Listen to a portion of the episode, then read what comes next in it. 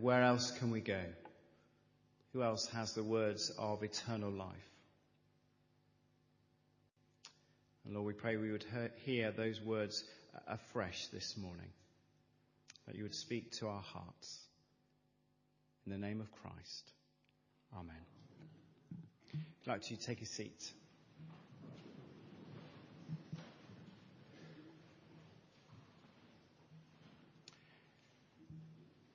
Jesus says, I am the bread of life. And I want to share with you four things uh, about this bread uh, this morning. The first is that this uh, Jesus is the bread of life, the bread which satisfies. This week I had occasion to uh, take my son out for a meal. Uh, we'd had a, a, busy day, had time to cook a nice uh, healthy tea as we always do. And uh, so I said, okay, right, we'll go. Where do you want to go? And he said, well, I'd really like to go to McDonald's. Okay, fine, we'll go to McDonald's. And as we drove, he said, can I go in the front? Yep, you can sit in the front. He said, can I put my music on? Yep, we'll put your CD on. We got to McDonald's and said, do you want to uh, go in the restaurant or do you want to go for the drive-through? He said, can we go for the drive-through? Yep, we'll do that. So we got to the point where you uh, order. I said, you can have any burger that you want. He said, I'd really like a Big Mac, but I, I don't like the pickles. I, I don't like cheese. So that's okay. We'll ask him to take the pickles off and no cheese. And his eyes were like dinner plates. So he had his uh, perfect uh, Big Mac. We uh, pulled into the place where you, uh, you stay and you eat.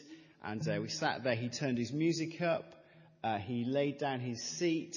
He lay back, tucked into his Big Mac. No, no pickles, no cheese. He put his uh, feet up on the dashboard and uh, he said with the, the wonder of a nine year old, this is the life.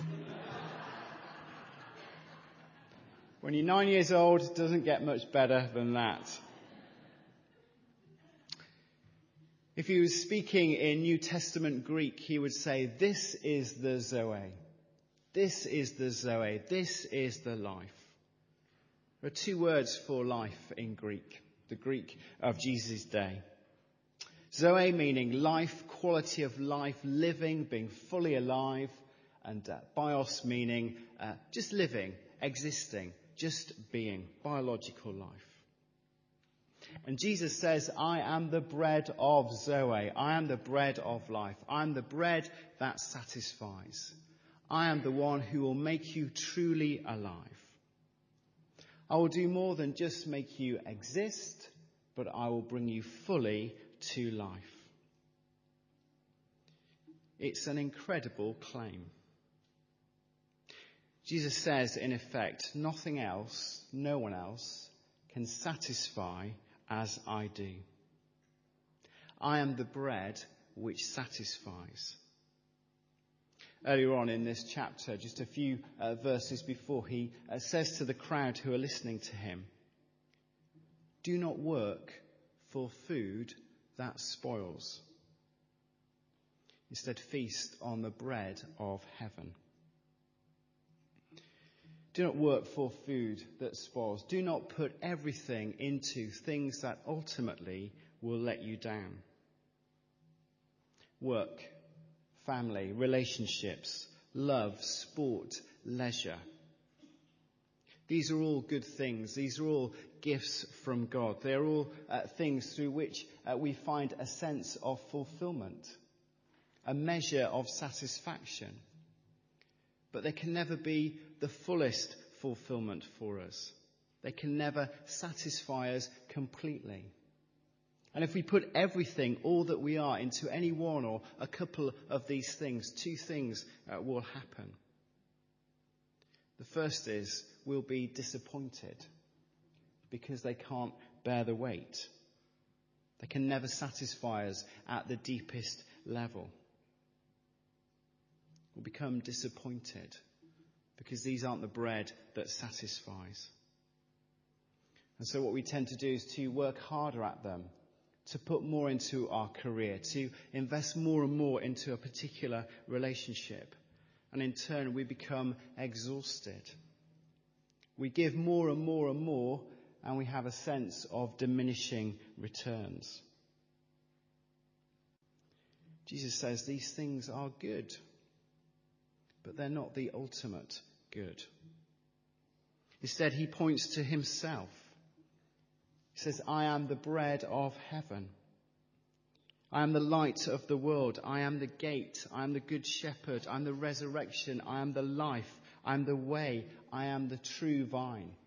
Time and time and time again, Jesus points to himself as the one who truly satisfies.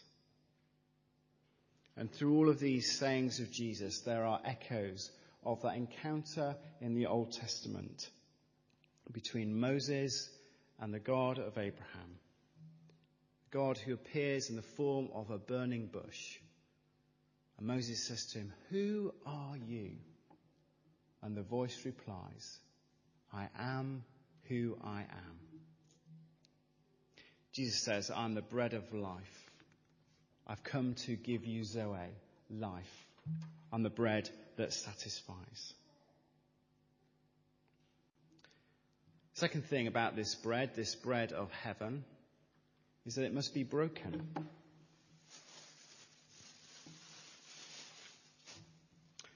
So I told you all, I've started taking up bread, making bread in my midlife crisis.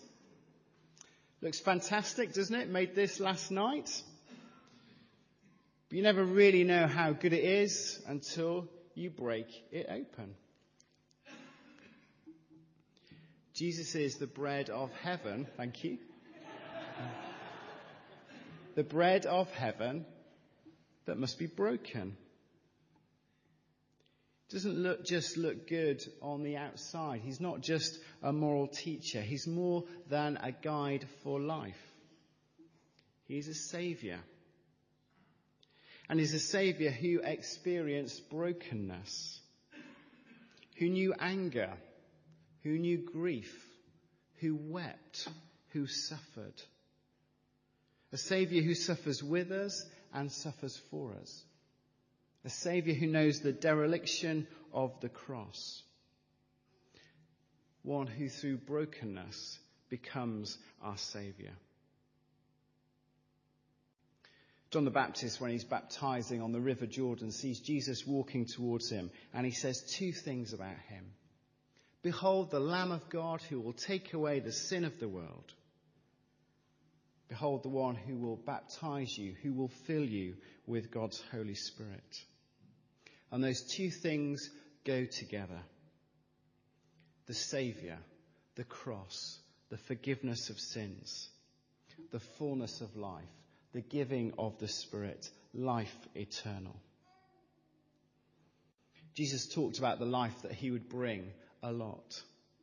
And he talked about the death that he would die a lot too. John chapter 12, just a few chapters on, he talks about being lifted up, about dying, about drawing others to himself. In his discourse with his disciples in those uh, days before uh, he would be on trial, he talks of his need to leave them. And he tells them that unless he leaves them, unless he dies, unless he walks the way of the cross, the Spirit will not be given. The life of God will not be poured out. In liturgical churches like ours, we celebrate these 40 days of Lent leading up until Good Friday and Easter Sunday. And then we journey in another 40 days until Pentecost, where we remember the pouring out of God's Spirit.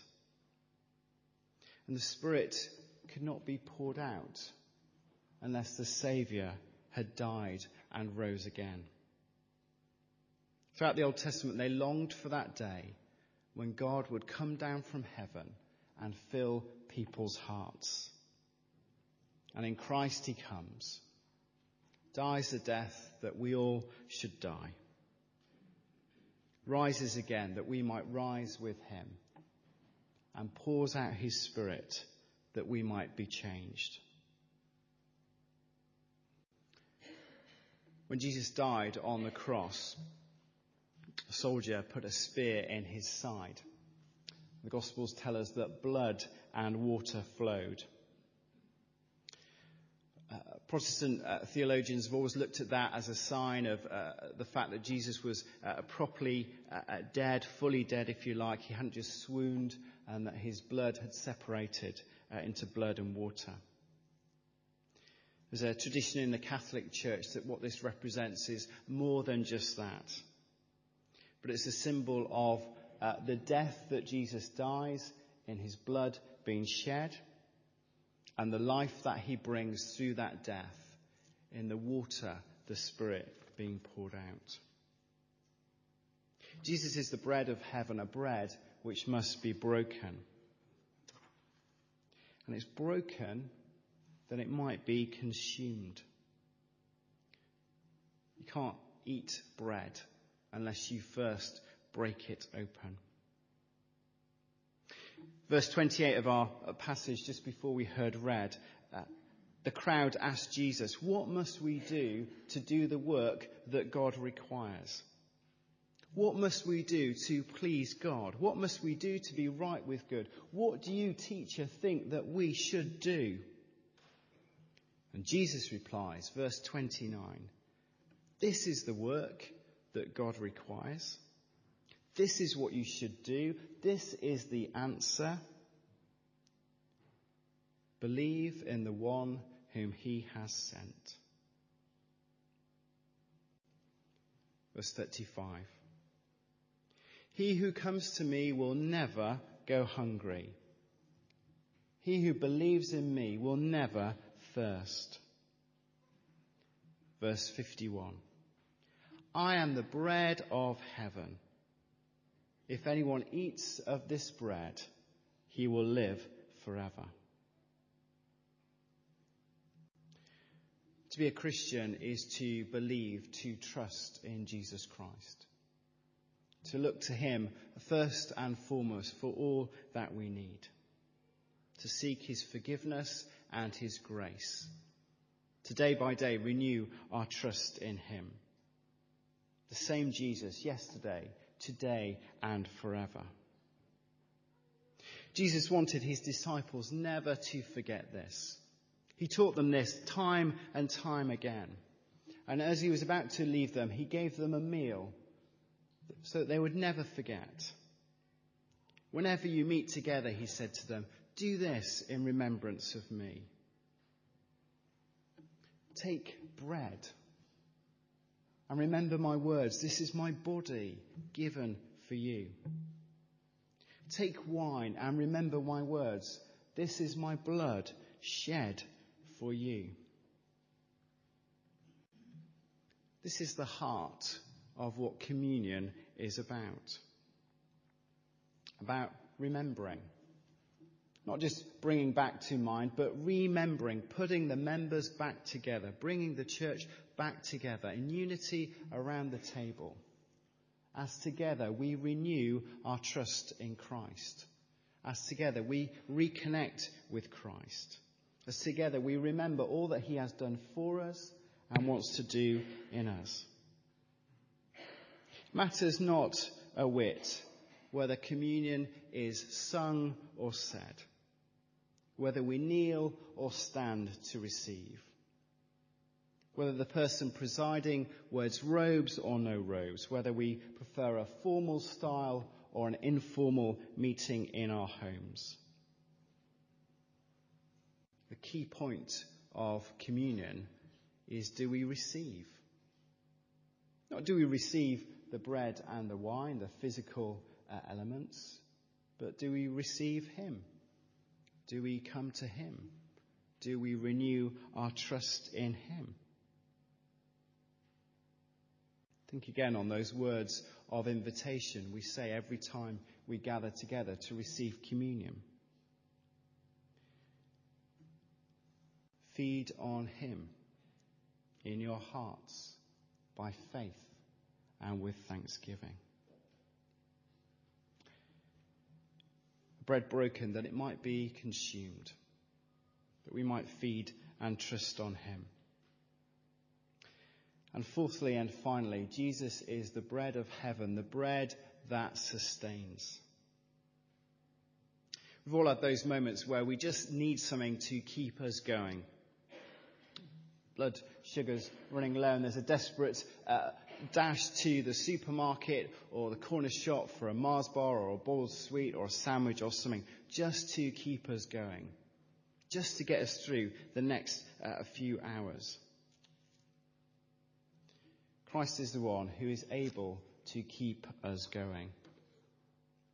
Throughout this passage where Jesus talks about being the bread of life, there's reference again and again to uh, that same Moses who encountered God in the burning bush, who led the people of Israel through the desert, through the wilderness, through the dry and hard times. And in those times, God provided for his people by means of manna from heaven, literally bread from heaven. Each morning they would awake and there would be the manna on the ground. They would gather enough, just enough for each day. And it would sustain them for that day. Each day they received just enough to keep them going.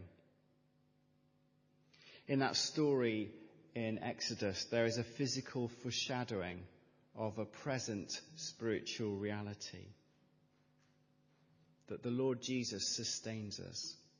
He gives us enough grace for each and every day. Remember our reading from Romans? Paul writes, For your sake we face death all day long.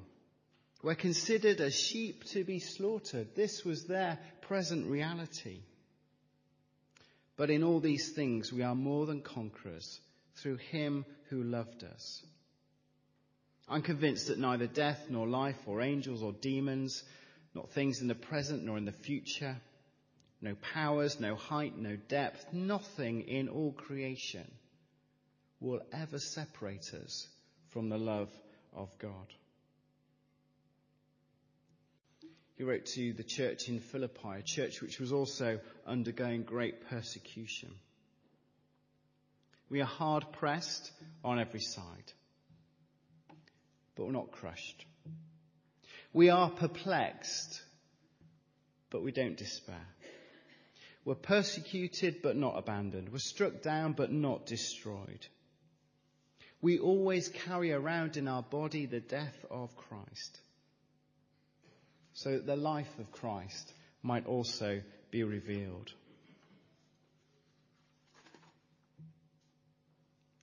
We do not lose heart that outwardly we're wasting away, yet inwardly we're being renewed day by day. We do not lose heart.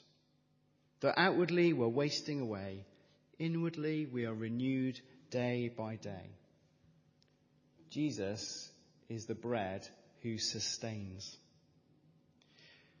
One of the privileges of being a minister is being with people in those moments of extremity, in those difficult times. One of the privileges I've uh, had over the years is being with people in hospital when they've had a difficult diagnosis, and being with people who suffer, are suffering from cancer, being with people who are worried about the future of their child.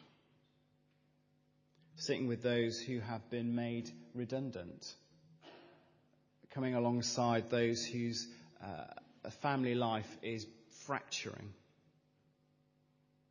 And time and time again, I've heard uh, this testimony from people in this church, people you know a little bit but not too well, people in the rows beside you and behind you.